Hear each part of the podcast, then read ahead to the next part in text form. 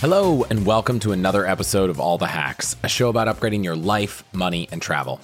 I'm your host, Chris Hutchins, and every year as we get closer to December 31st, I start to make sure I've done all the right moves for my money, taxes, points, miles, and more. So I thought I'd put together an episode to share with all of you what that actually means. There is a lot of good content that I hope can help you all be more optimized this year.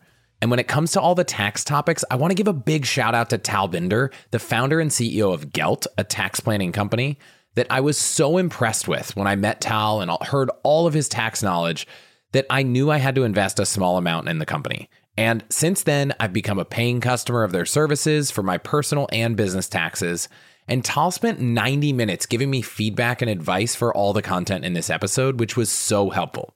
However, Full disclosure, I am not an accountant or a CPA, so you shouldn't take anything I'm about to share as tax advice. And if you do want tax advice, talk to your own accountant, or if you want to check out Gelt, you can schedule a call with their team to learn more at allthehacks.com slash G-E-L-T.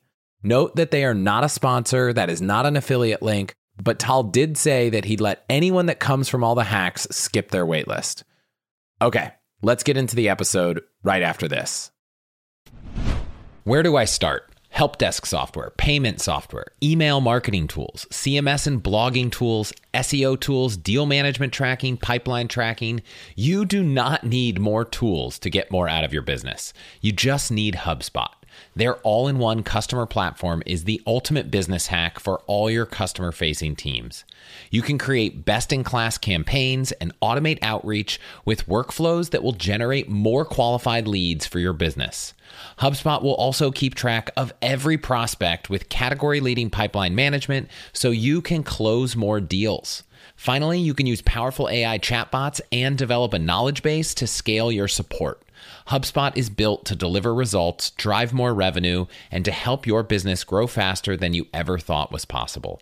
Try it for yourself today at HubSpot.com. Again, go check out HubSpot.com today. All right. Since so much of year end financial planning is tax related, I'm going to start there, but I figured it would be good to set a tone for some of the principles of how I think about this. So, my goal is not to break the rules or even bend the rules. I'm really trying to play as squarely in the rules as possible.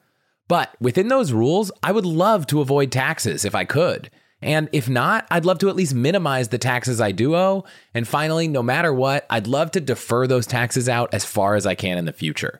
So that's kind of the overarching theme, but let's get into the tactics. Now, I realize some of you might have a small business or a side hustle, and there are so many great optimizations for business owners, but I'm going to focus first on all the things that apply to everyone, including W 2 employees. So, first, I think it makes sense to talk about one of the biggest decisions that you make on your tax return, which is whether you're going to take the standard deduction or you're going to itemize. So, the way it kind of works is that the IRS gives you the ability to just say, I want to take this one deduction and reduce my income by it and not do any extra homework. If you're single, it's 12,950. If you're a joint filer, it's 25,900 and it's super straightforward. Now, if you want to itemize, you're basically saying, I'm going to take all of my individual deductions, add them up, and do that instead. Obviously, you wouldn't do those if they didn't exceed the amount of the standard deduction, but if they do, then obviously be a better deal. And so you can itemize things like charitable contributions, state and local taxes up to a $10,000 limit, home mortgage interest, and then sometimes things like medical expenses, investment interest, gambling losses, casualty losses, and things like that. So if you're kind of on the line where you could go either way, one tactic you could do is bunch all of your itemized deductions by combining multiple years into one so that you can switch between the itemizing one year and the standard deduction the next year. So the way you could do that is you could donate all of the money you might want to donate for two years to charity into one year. And you could either do that by donating to charities or using a donor advised fund, which we'll talk about later. You could prepay your property tax a little early if you're not going to be at that state and local tax limit. You could prepay your January mortgage payment to try to get a little extra mortgage interest contribution in the year. Or if you have any other qualifying expenses, you could do those in one year. And then the next year, you really try to limit all of those expenses so that you take the standard deduction. And then the following year in January, you could play catch up and do it again and try to itemize more that year. So that's one thing you can do if you're on the fence So effectively, what you're doing is you're taking those expenses that you can itemize and you're either deferring them out or accelerating them in. But you could do something similar with income. It's not always as easy if you don't own a business where you could just say, oh, I'm going to ask someone to pay me in January instead of now, or ask someone to prepay me. I do have one example recently, which was someone I know was laid off from their job, and their employer told them, Well, we would like to give you a severance as soon as you return this document to us. And it happened in December, and he asked how long he had to sign the document. And they actually told him he could sign it any time before the end of the year, and they would process that severance payment a week later. So he actually waited so that next year he would get that severance payment and have it come in the following tax year since he assumed he would likely be at a lower income because he didn't have a job right now. So when you think about whether you're going to be making more or less income next year compared to this year, you can decide does it make sense to try to defer some of that income or bring it in? So I mentioned charitable donations, but I want to cover a few components of it. So you probably know that if you donate money to a nonprofit, you can deduct that on your taxes. Great. But did you also know that any of the non cash property you donate, whether it's clothes or electronics or anything you drop off at Goodwill, is also a deduction. And if you save the receipt they give you, which is usually blank, and you fill it out, you can actually get a tax donation up to $5,000. You just need to make sure you write down what you donated and you fill out a receipt so that you have something to have on hand in case you ever have questions down the road. And if you're not sure the amount, definitely don't just put $5,000 unless you want someone to ask questions. I would try to put a number that's more accurate. But one of the most effective things to donate is appreciated assets because you can save even more when you give. So let's take a stock you bought a long time ago for $100 and let's say it's now worth $1,000. When you sell that stock, you're going to have to pay taxes on the $900 of gains. Now, it's going to be long term cap gains, but you're also going to need to pay state taxes depending on where you live. And in California, that could add up to like 33%. So you've got $900 gain, you have to pay taxes on a third of it. You're going to end up owing about $300. Now, that means that at the end of the day, you're actually going to take home $700. Now, you could go donate that $700 to a charity and get a $700 deduction. What you can also do is you can actually donate that $1,000 of stock. You'll give the charity $1,000. You'll get a $1,000 deduction. They'll get $1,000, but you don't actually have to pay any capital gains tax. So you never pay capital gains tax on the appreciated assets you donate, and you get the full tax deduction. So that's a great option for giving to charity. And we'll talk about the wash sale rule later. But it turns out that best I understand it, you're not actually impacted by the wash sale rule when you donate to charity. So you could just buy that stock right away the next day and replace it if you really want to hold it. So if you own any appreciated assets, you should probably not ever be donating to charity in any format other than those appreciated assets because if you wanted to donate $1,000, you're going to save money on taxes by donating $1,000 of appreciated securities versus donating $1,000 outright. And if you were going to donate the $1,000 anyways, you could always just rebuy those securities. Now, one of the things that makes this whole thing a little tricky is that donating appreciated securities is not as simple and quick and straightforward as just putting a credit card number on the donation widget on some charity's website. However, one thing I love doing, and I know you've heard me talk about it a lot, is setting up a donor advised fund. So it's a charitable giving vehicle. It's basically a fund that you create. And when you donate to that fund, you're donating to a nonprofit and you're getting the tax deduction right away. However, you're in control of where those funds go. And so you can choose to divvy them out at a later date to any number of different organizations. So you could donate $1,000 in 2022 and you could donate that from appreciated securities that would have actually only resulted in you having $700. And then later in the future, you could donate $100 to one organization, $500 to another. You can kind of decide whenever you want. And until you're ready to donate, you can actually invest the funds in your donor advised fund so that the money still grows with market appreciation I think you've all heard me talk about Daffy before. Daffy's how I manage my donor advised fund. They're a partner of the show. You can get $25 for free when you use them at allthehacks.com slash Daffy. I was using it before they partnered with us, and I'll be using it long after if they ever stop partnering with the show. So definitely check that out. It's a great product. Speaking of capital gains, let's talk a little bit about tax loss harvesting. You might have some stocks or index funds or other securities that you bought, maybe even crypto, at a price higher than what they're at today, which means you have a loss. Now, when you sell that stock, you can actually capture that loss and use it to offset other gains. or offset your income up to $3,000 a year. So, if you're sitting on losses right now before the end of the year and you have any capital gains, it might be a really good opportunity to sell those securities so that you can use that loss to lower your tax liability for the year. Now, if you don't have any capital gains to use, you can still carry over that loss to future years and use it to offset future capital gains or even offset your income $3,000 a year at a time. However, the wash sale rule is a really important factor here. What it basically says is you can't sell a security take a loss, and then rebuy that security for 30 days. So that means if you have a loss on something, but you actually want to hold it as part of your portfolio, you can't just sell it and buy it back right away. Otherwise, the loss gets offset and you actually don't get any of the benefit. However, you can buy something that's very similar, but not substantially identical. So, in the case of some common index fund pairing examples, you've got VTI, which is a total stock market index fund from Vanguard, but you also have ITOT, which is an iShares total stock market index fund, or you have Schwab's SCHB, which is another US broad market index fund. So obviously, you could just sell something and not hold it for 30 days, and you'd be exposed to whatever price changes happen over those 30 days. But you also can buy something different. Now, Products like Wealthfront and other robo advisors will do this automatically for you. But if you're managing your investments in your own brokerage firm, you can do this yourself. You just have to sell things at a loss and not rebuy them for 30 days. Because all my long term investments are at Wealthfront, I don't think about it. It happens automatically. So I don't have to worry about it. In fact, this year, it looks like I've harvested over 10% of the value of my portfolio as losses I can use to offset gains both in the portfolio and outside of it. Now, I'm no longer a Wealthfront employee. Amy, my wife, still does work at Wealthfront. But if you want to get $5,000 managed free, you can use my personal referral link. It's allthehacks.com slash Wealthfront. Now, when it comes to crypto, there's actually no wash sale rule because they're not securities. So if you're holding any crypto tokens and they're down, you can sell them and then buy them right back and book that loss and be able to use that to offset any gains you have or $3,000 of income. When it comes to crypto, if you're in a situation like me where you have crypto that you have no ability to access because it was at Coinbase or FTX or any other projects that are kind of in the middle of either bankruptcy proceedings or you're trying to figure out what happens or withdrawals are paused, that's a different story. I think right now, the best option and what I'm doing is just waiting. You do have the ability, if you're certain you're never getting anything back, to take an abandonment loss.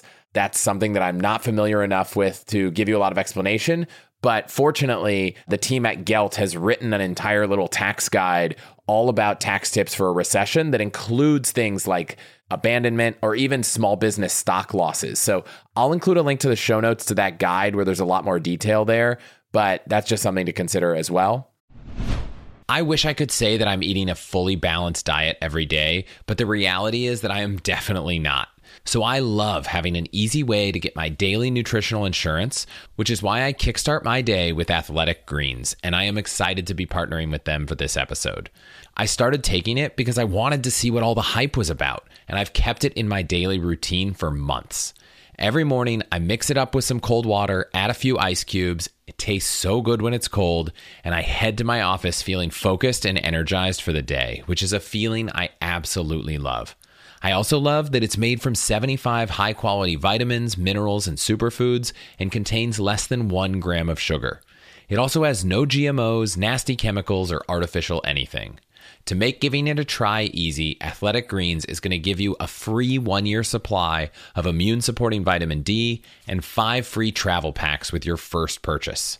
All you have to do is visit allthehacks.com slash athletic greens. Again, that's allthehacks.com slash athletic greens to take ownership over your health and pick up the ultimate daily nutritional insurance. I want to tell you all about the most amazing way to buy a second home. And I know because we actually bought one for one eighth the cost. And don't worry, I'm not talking timeshares, I'm talking about Pacaso, and I'm excited to partner with them for this episode. So, how does it work? Pacaso buys amazing luxury homes in over 40 world class destinations, creates an LLC for each home, and you can buy as little as one eighth of the property.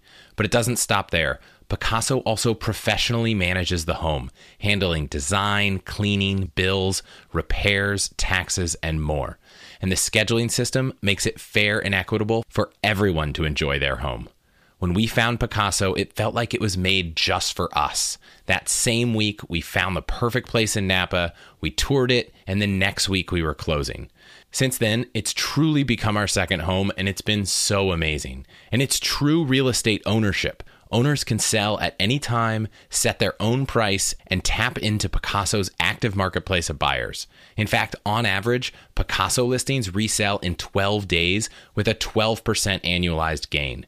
For a modern way to buy and own a second home, go to allthehacks.com slash Pacaso, where our listeners will get a free Pacaso access account, which means you can see new listings before they go on the website and get up to $10,000 in credit towards closing costs. Again, that's allthehacks.com slash Pacaso, P A C A S O. Another opportunity, if you have some gains this year, but you don't have any losses to offset them, is to look into opportunity zone investing. If you make an investment into a qualified opportunity zone, and these are certain types of real estate investments, and I'm certainly not the expert here, I'm just sharing what I've learned. You actually can defer capital gains by reinvesting those gains into a qualified opportunity zone, which is usually areas of a city that are lower income and you're investing in real estate projects there, obviously that comes with significantly more risk than just harvesting losses from your securities, but it is one way to defer capital gains into the future. And then on the topic of investment, let's talk a little bit about a few other things you could do before the end of the year. One that I love is I bonds. They're Series I savings bonds issued by the US government and they peg the interest rate to inflation. And so, how it works is they lock an interest rate in for six months and then it changes every six months. Currently, the interest rate is 6.89%. You do have to keep your money in there for at least one year. And if you take your money out in less than five years, you lose the last three months of your interest. But there are very few places you can go to earn 6% or more that I'm aware of. And so, one option before the end of the year is to invest in I bonds. You can only invest $10,000 per person or entity. So, you could put in 10,000 for you, your spouse, you could put it in for your kids, or you could even put it in for a trust. So that's something that, as long as you do it before April, you lock in the 6.89% for the first six months. I don't know what inflation will look like when it comes to reevaluating that interest rate in April, but whatever the new rate that comes out then will be, you'll be subject to that rate for the next six months. And then you can kind of wait and see what the rate is in the future and decide whether it makes sense to take anything out. To do that, you have to go to treasurydirect.gov. Unfortunately, it is a really terrible website built by the US government. It's messy and not great, but it works, it's functional, and I was able to use it pretty easily. It just looks like I was using something from 10 years ago. While we're still talking about investments, if you work at a company and you've been issued any stock options that are ISOs or incentive stock options, usually the problem with exercising them is it generates a certain amount of income, but not income the way your taxes are normally calculated, income that's only subject to what's called the alternative minimum tax. And I won't go into too much detail here, but basically, the IRS says there's two ways to calculate your taxes. And if you owe more one way than you do the other way, we use that one. You can, if you're not already subject to AMT, with the help of an accountant, I wouldn't necessarily try to do this yourself. You could figure out the amount of ISOs you can exercise that won't put you into that limit. And it might allow you to exercise some of your stock without any tax implications a little earlier. Obviously, you have to pay to do the exercising, but you wouldn't have to pay the extra taxes that year. Finally, retirement accounts. You don't necessarily have to do all of the retirement contributions before the end of the year. Things like IRAs and solo 401ks, you actually have until April or in some cases October if you file an extension. But if you haven't contributed to your 401k and you can use your last paycheck before the end of the year, by the time this comes out, that's an option. I always try to just do all of my contributing in the calendar tax year, not that it's necessary. So that's contributing to any retirement accounts outside of your 401k or contributing to a backdoor Roth contribution, which is most people that have a W 2 job aren't eligible for contributing to a traditional or a Roth IRA. If you are, great. But if not, and I'll encourage you to Google around for backdoor Roth IRAs, but you can contribute to a traditional IRA. Even if you're not eligible for the tax deductibility of it, you can make a non deductible contribution and then you can roll that non deductible contribution over into a Roth IRA. Why the IRS has come out and said that this is okay, but not just made it easy to do directly is beyond me. So are many things in the tax code. One thing I will say is If you already have traditional IRA investments, it can get really complicated because you can't just choose which funds you roll over. So, definitely, if you're in that situation, talk to an accountant before thinking about doing any backdoor Roth IRAs. And depending on your tax situation this year relative to next year, you could consider doing a Roth conversion, which is taking any of your pre tax retirement accounts and converting them to Roth accounts. Whether they're traditional 401ks or IRAs, you can roll them over into a Roth account, which then means you don't have to pay any taxes on the gains in those accounts as long as you take them out in retirement. So that's an option. It will result in you owing taxes for that conversion. So it wouldn't be a great idea if 2022 was a really high tax year for you. But if you weren't in that situation, it could be something worth considering before the end of the year. If you have kids and you want to contribute to a 529 for their educational expenses or save for their college, that's something you can do up to $16,000 a year per child. Technically, it's actually from each individual to another individual. So if a couple wanted to gift it to two kids, it would be each person giving to each kid. So you could actually gift 32,000 per person. So that's something you could do. If you wanted to super fund the 529, if you haven't done that, you can bulk give up to five years at once. So, depending on your state, you may or may not get a little bit of tax break for putting money in, but the IRS doesn't give you any breaks. And I know in California you don't. But that money does get to grow tax free as long as you are using it for a qualified educational expense, which is college, and now is actually expanded to even include things like private school and a few other things and it's not tied to one person. So if you don't use it all up, you can pass it down to other children or grandchildren. And there's even some stipulations that if your child gets a scholarship, the fees to withdraw from it get waived. When it comes to some of your employer benefits, definitely make sure that you've used up any of the money in your FSA accounts or transit accounts before the end of the year. There's a few different types of accounts. The most common I've seen is FSAs for medical expenses. And while you can usually roll over a small amount of hundreds of dollars, depending on your employer's plan rules, you usually have to spend all of the money in those accounts before the end of the year. So, if you have leftover funds, a few options, there are always things you could go buy before the end of the year. There are products and services like blood tests, genetic tests, new baby monitor, thermometers, those kinds of things are all eligible expenses. So that's something I've done in the past. Or if there's really nothing you need, you can always reach out to a local shelter or charity, see if there's anything that they need, and you could go buy it for them. If you have a dependent care FSA, just make sure you submit those expenses. And then with HSAs, it's actually not something that you have to use it or lose it. So I wouldn't feel any stress. In fact, HSAs are really cool because you put money in tax free, the money grows tax free, and you take it out tax free. So there's a pretty strong argument to not take your money out from your HSA now. But if you haven't maxed out the contributions and you want to, you can put up to $3,650 in if you have individual coverage or $7,300 if you have family coverage. When I say coverage, that means covered by a high deductible health plan. If you weren't covered by a high deductible health plan in 2022, then you can't contribute to an HSA. But if you haven't maxed that out, that is something you could do before the end of the year. Okay, this one's not that big, but there are some tax benefits for energy efficiency upgrades that you can make before the end of the year. So any home improvements you've made might be eligible for a tax credit. The tax credit in 2022 is equal to 10% of the cost of those improvements. That means windows, doors, insulation, roofs, heat pumps, water heaters, furnaces. The only catch is that the total credit is up to $500 in your lifetime and it's like 300 for building property, 200 for window components. So it's not a massive credit, but if you this year invested in any of those things, central air units, I know we put in a new hot water heater that broke and we put in air conditioning. So I think that might actually get us to that $500 maximum.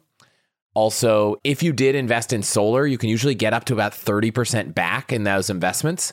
The only catch there is that that must be in service by the end of the year. So if you haven't done this, it's probably really unlikely that it's going to be something that you're able to do in the next couple of days. And then finally, if you purchased or if you somehow are able to purchase and take possession of an electric vehicle that was assembled in the US before the end of the year, you might be able to save up to $7,500 of the cost in taxes for the EV tax credit in 2022. So, one tax optimization I've heard a few people talk about is that businesses have so many more opportunities to be more tax efficient because of the rules and regulations we have in this country that you could try to get your employer to hire you as a business instead of as a W 2 employee. I actually talked a bit about this with Tal. And while it is possible, there are a few really important things to consider. One, you can't just take your job and convert it right away and expect the IRS to let that be okay unless you really change something about the way you operate. If you're a designer and you convert from an employee to a contractor and you take on three or four other clients as a design agency, that might make sense. But if you just have one client and you're getting paid about the same amount and you just switch the type, it's unlikely that's going to hold up. So if you are actually changing the style of business you operate, great. However, one really important thing to consider is that it is so much harder to get approved for loans, especially mortgages, when you're not a W 2 employee. When I was talking to Tal, he's seen clients who even have over a million dollars of income a year struggle to get approved for a mortgage. I think I'd always heard that that was such an awesome opportunity, but kind of understanding that you really fundamentally need to change how you operate and some of the stresses it might put on you if you're trying to buy a home, I don't think it's really worth it for anyone who's not actually running a business. However, if you are running a business, there are a handful of tax optimizations to think about. One is doing an S Corp election, which makes it a little bit more efficient for some types of businesses. Obviously, for all of these, you should be talking to an accountant and not just taking anything I say as advice but it will help you avoid some of the Social Security and Medicare taxes that you would pay on your individual income if you weren't an S Corp. There's the home office deduction. And one cool thing I learned recently is that you don't necessarily have to allocate your home by a percentage of square feet. You might be able to allocate it by a percentage of rooms. So if you have seven rooms in your house and your office is one of them, maybe you could use one seventh instead of square foot the meal deduction, which actually for this year, you can deduct 100% of meals. And what is a business meeting in a pandemic world? If you're doing a virtual meeting over Zoom and having lunch over that meeting, I think there's an argument to be made that that's also a business meal. There's qualified business income, which is something you should talk to an accountant about. If you have kids and there's really any argument that those kids are doing work for the business, whether they're old enough to actually do work or whether they're young enough to maybe just be models in photos that you put on your company's website, you can hire your children. And one of the coolest things about doing this is that if your children have income, which also means, by the way, they have to file their taxes, but they can contribute to a Roth IRA. And so if you think about being able to put money into an account for your kids when they're very young and letting that compound for 60 plus years, it could be really, really impactful on their future. There's also bonus depreciation, which is if you buy something like a car that weighs over 6,000 pounds, then you can actually accelerate the depreciation all in one year. Obviously, that car has to be for business purposes. There's a bunch of interesting optimizations when it comes to self employed retirement plans. SEP IRAs, solo 401ks, where you can actually contribute more than the amount you could contribute to your 401k as an employee at a company. There's also countless different expenses that qualify as business expenses. So if you're taking a course, if you're paying an annual fee on your business credit card, if you're buying anything that you use for work. So there's really a lot of stuff here. I just use it to highlight some of the things you should use to go start a conversation with your accountant, not anything that you should take as advice. Whether it's researching investments, comparing performance, trying to read up on the news, or looking into a company's financial statements, it seems like there is an unlimited number of places to get your information. But my go to site for all things investing is actually the same site I've been using for over a decade. It keeps getting better and better and also happens to be our sponsor today, Yahoo Finance. Whether you're a seasoned investor or just getting started, Yahoo Finance has all the tools and data you need in one place. Well, actually two places because they also have a great mobile app.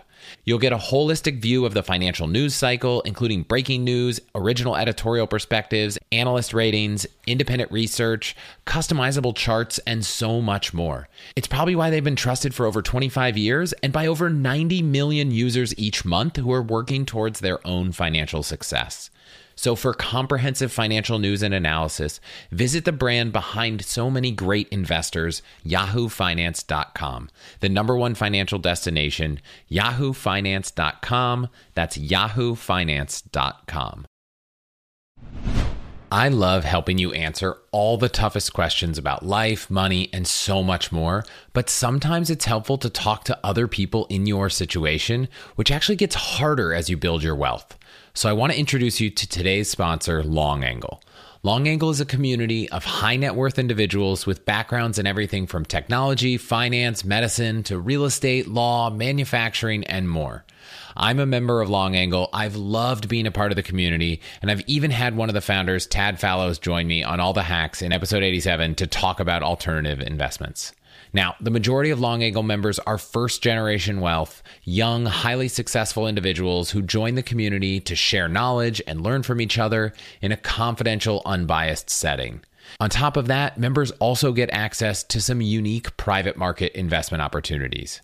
Like I said, I'm a member and I've gotten so much value from the community because you're getting advice and feedback from people in a similar situation to you on everything from your investment portfolio to your children's education to finding a concierge doctor. So many of these conversations aren't happening anywhere else online. So if you have more than 2.2 million in investable assets, which is their minimum for membership, I encourage you to check out Long Angle and it's totally free to join. Just go to longangle.com to learn more. And if you choose to apply, be sure to let them know you heard about it here. Again, that's longangle, A-N-G-L-E dot com. I just want to thank you quick for listening to and supporting the show. Your support is what keeps this show going. To get all of the URLs, codes, deals, and discounts from our partners, you can go to allthehacks.com slash deals. So please consider supporting those who support us. Okay, that covers most of the year end stuff related to taxes, but there are a few other year end things that I want to talk about that are mostly about points and miles. But before I get to them, I do also want to make sure I cover a few of the interesting things that I learned that I'm actually going to put into place next year because I think they're relevant. And, and just because you can't use them this year doesn't mean you might not want to start thinking about them. So, first off, when it comes to the HSA and FSA stuff, I'm actively thinking about things that I might want to do next year so I can make those elections and decide how much to contribute. I'm definitely going to want to do some blood work that probably won't get covered. I'm considering whether I want to do the GRAIL test, which is a early pre-screening test for cancer with blood work that's in the hundreds of dollars range. And because of the cancer in my family history, I just want to start thinking about those kinds of things. The other one is the Augusta rule, which, funny enough, is actually created to protect the residents of Augusta, Georgia, who rented out their homes to attendees of the Masters golf tournament. But it basically says that you can rent out your home for up to 14 nights a year without needing to report any of that rental income on your tax return. So if you've been considering renting out your place on Airbnb while you're traveling, while you're out of town, but really only for a couple weeks, this is a really great opportunity to bring in some extra income with no tax consequences. Obviously, it's maybe possible for you to do this before the end of the year, but it's probably unlikely given the time of year. But it is something that I might start thinking about for next year if we have one or two trips planned. One cool hack that I've been shared by a few people is if you have a business, you can actually have your business rent your home to use it for things. So if I were going to do a film shoot in the house, the business could rent the home from me, and I would in effect be able to pay with company funds to my personal without having to pay taxes. So it makes it really efficient for transferring money from the business to yourself without any tax consequences. Obviously, this only works if you're actually using it for those purposes. So if you're actually making videos, there's a lot of good evidence that you're doing so because you have video evidence of that. But I don't think this is the kind of thing that I would test out if it wasn't actually true. Finally, the last thing I've been thinking about is whether I add more California muni bonds to my investment portfolio. Obviously, there are muni bonds in every state, but muni bonds happen to be triple tax free from federal, state, and local income. And with taxes in California where they are and interest rates where they are, it seems like something that I might increase the allocation to in my investment portfolio next year. That's a lot about taxes. I just want to talk about some of the end of the year things you should be thinking about when it comes to your points and your miles. So, First off, I always try to make sure that at least once every year I'm looking at all my accounts to figure out whether any of them have balances that are going to expire. If you have points related to a credit card, then I wouldn't really need to worry about this because you're probably accumulating at least some number of points each month. And almost all mileage accounts, not all, but almost all, will not expire as long as there's some activity in the account. Hotel points seem to expire more frequently than airlines. There are a lot of airlines that have shifted to no expiration dates. but it's really easy to keep things from expiring, especially with hotels. Sometimes my wife and I just transfer points between each other because a lot of hotel chains allow that for free and that extends the life of the points. On airlines, there are a lot of airlines that no longer have expiration dates, but if they do, there are some simple things you can do, whether it's using their shopping portal to make a small purchase, whether it's buying a nominal amount of points, or you could donate a nominal amount of points, or you can redeem a small number of points for a magazine subscription. Really, any activity in your account will keep those balances active. Okay, when it comes to status at the end of the year, yes, if you're chasing status, whether it's on an airline or whether it's on a hotel chain, you can always consider whether you want to make a mileage run or a mattress run. This is where, let's say, you just need an extra four flight segments before the end of the year to hit a certain level of status. You could actually just buy a ticket wherever the cheapest place to go is with one layover. It might be San Francisco to Los Angeles to Las Vegas, back to Los Angeles, back to San Francisco. And I haven't really ever been too heavy on the mileage runs, but there was one year where I remember flying to San Diego, getting off, and getting right back on the same plane to come back to San Francisco because I was just like 800 miles short of hitting that next level of United status. On hotels, you can do the same thing. You could book a night at a really cheap hotel, go stay there. You do need to show up, but you don't necessarily need to stay there the whole time. So if you're three nights away from status, you could book a really cheap Marriott property, go check in, ruffle up the bed sheets, put on the do not disturb, and then head back home. I haven't really in the most recent years found status to be that valuable that I really want to go to those extents, but I totally 10 years ago was doing this. So, another big thing to do before the end of the year is if you have Delta or Marriott status, you might have some choice benefits, which with Delta, I think if you hit platinum or diamond. And with Marriott, if you hit platinum or titanium, you basically get some benefits that you have to select before the end of the year. Things like suite upgrades or premier upgrades or free lounge access passes and things like that. So I would definitely go and make sure you do that before the end of the year. Also, there are some hotel chains that give you free night certificates. Not all of them are tied to the calendar year, but definitely go and make sure that if you have any free night certificates, you book them or even maybe use them before the end of the year if you need to.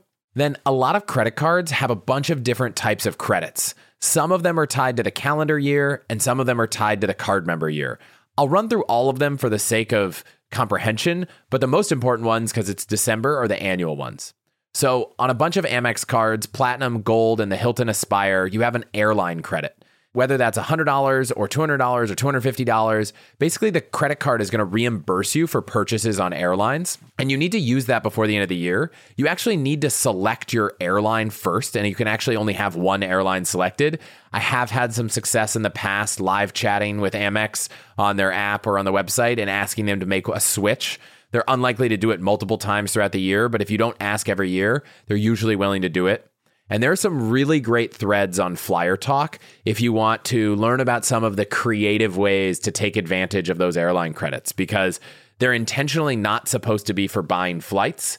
But for certain airlines, there are ways for those credits to be used to maybe buy a travel bank credit or a small cheap ticket, or you could pay for part of your ticket with a gift card and the incremental amount gets coded as an upsell instead of as a ticket. So that's something to go look at. There's also another few cards, the Citi Prestige, the Chase Ritz Carlton, the Bank of America Premium Rewards that have annual credits that I think are a little easier to use, but that expire at the end of the year. There are a few other credits. The Platinum card has a $200 prepaid hotel credit. There's a $200 Dell credit that expires for a Platinum card, depending on whether you've used that before. The Platinum card has a bunch of other credits that are worth making sure you've used. There's the $200 prepaid hotel credit that you use booking in Amex Travel. There's a $200 Dell credit that I actually used to buy the original microphone to kick off this podcast. I've used it a long time ago, but that's one that is on a calendar year schedule. There's your $50 every six month Saks credit if you haven't used. Two suggestions of how I've used it in the past. We don't really like to buy fancy soap, but we've used our Saks credit to buy Aesop soap, and it's just really great soap. I also just bought a couple pairs of Mack Weldon underwear, which are maybe a little expensive, but very comfortable and free if you use your Saks credit. There's also the Uber credit of $15 every month, but it's actually $35 in December, so definitely make sure you use that. We almost always use it for Uber Eats, but you can use it for Uber as well. And then finally, each month there's the digital entertainment credit on the Platinum card, which you can use for things like SiriusXM or New York Times and, and other streaming services. The Amex Gold has smaller credits. They've got $10 a month dining and $10 a month Uber. Those aren't really annual because they're monthly, but just reminder if you're not using them. Similarly, Chase has the DoorDash credit on the Chase Reserve and a GoPuff credit on literally every Chase card. Those are credits that are tied to the month that just reminders to use. On the card member year credits, those are things like on the Venture X, you get a $300 a year travel credit. On the Chase Reserve, you get a $300 a year travel credit. Those credits are on the cycle of cardholder year. So whenever you open the card, you have a year to use them. The Chase credit's really easy to use. You just have to spend on travel and it automatically gets used. On the Venture X one, you have to go into the portal and book something. The Chase Sapphire Preferred card also has a $50 hotel credit when you book in their portal. And then finally, the Hilton Aspire card has a $250 resort credit at Hilton properties. If you notice, I mentioned the Hilton Aspire card a few times. It's only because I recently looked into this card and we actually signed up for it. The reason we looked at it was is actually, I think, a pretty good deal for someone who's staying at Hilton's or traveling a lot, it does have a high annual fee of $450, but you get complimentary diamond status, which is their top tier status with free breakfast. You get a $250 airline credit that, if you're able to use, reduces that annual fee to $200. You get an annual free night at a Hilton property every single year. And there are a few hotels you can't use it at, but it is very liberally used. I've seen multiple reports of people using it at the Conrad and Bora Bora, at really nice Waldorf Astorias. And then you get another $250 Hilton resort statement credit. So if you're staying at any Hilton resort, you can charge $250 to your room.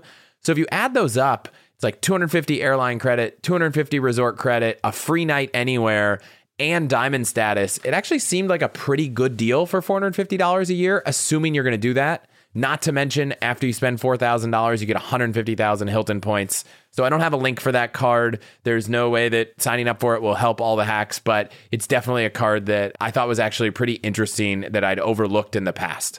Quick small correction. Amy listened to this episode and reminded me that she has a personal referral link for the Hilton Aspire since we opened it in her name. So if you want to sign up for that card and help her earn some Hilton points, go to allthehacks.com slash Hilton. I know a lot of this is top of mind for all of you, so I really hope this episode was helpful. I'll put a link to the guide that Tal wrote up, as well as a link to check out Gelt in the show notes. And as always, if you have any feedback, questions, or just want to say hi, I'm Chris at allthehacks.com. Finally, I just want to say thanks to the 60 or so people that came out to the event in San Francisco. It was so great to meet some of the All the Hacks community. Special shout out to Scott, Ali, and Agechi for flying out to the event. That means the world to me, and I look forward to doing more events like that in the future. All right, see you next week.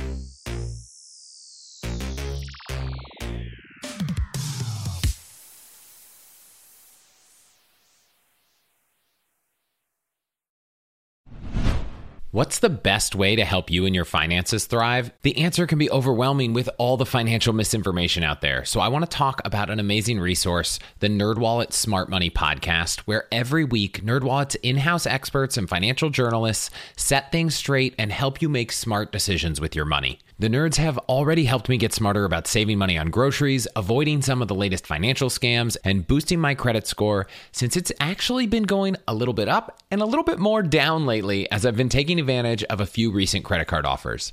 They also explain the real impact that the latest financial headlines could have on your life so you'll get the clarity you need to make smart decisions with confidence. Weekly financial check ins with Smart Money help you spend more time doing what matters and less time worrying about what doesn't. Let NerdWallet's trusted experts untangle today's web of financial misinformation. Listen to NerdWallet's Smart Money podcast on your favorite podcast app. Future you will thank you.